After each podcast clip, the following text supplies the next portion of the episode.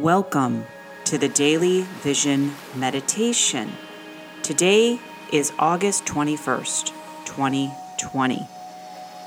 I want you to first grab your journal, and if you'd like to purchase a vision journal, which is my patent pending product, go to heatherpicken.com, grab your favorite beverage, and the journal prompt I want you to focus on today is changing your daily habits. What are some of the daily habits that you want to include in your everyday life that you know is going to get you closer to your goal? Scan your life, look at every single area, and see where you keep telling yourself, wow, I would love to do that. I'd love to get up earlier. I'd love to fit in more workout time. I'd love to finish that project. And commit to yourself right now the specific habits that you are going to stick to every single day. Are you ready? Begin.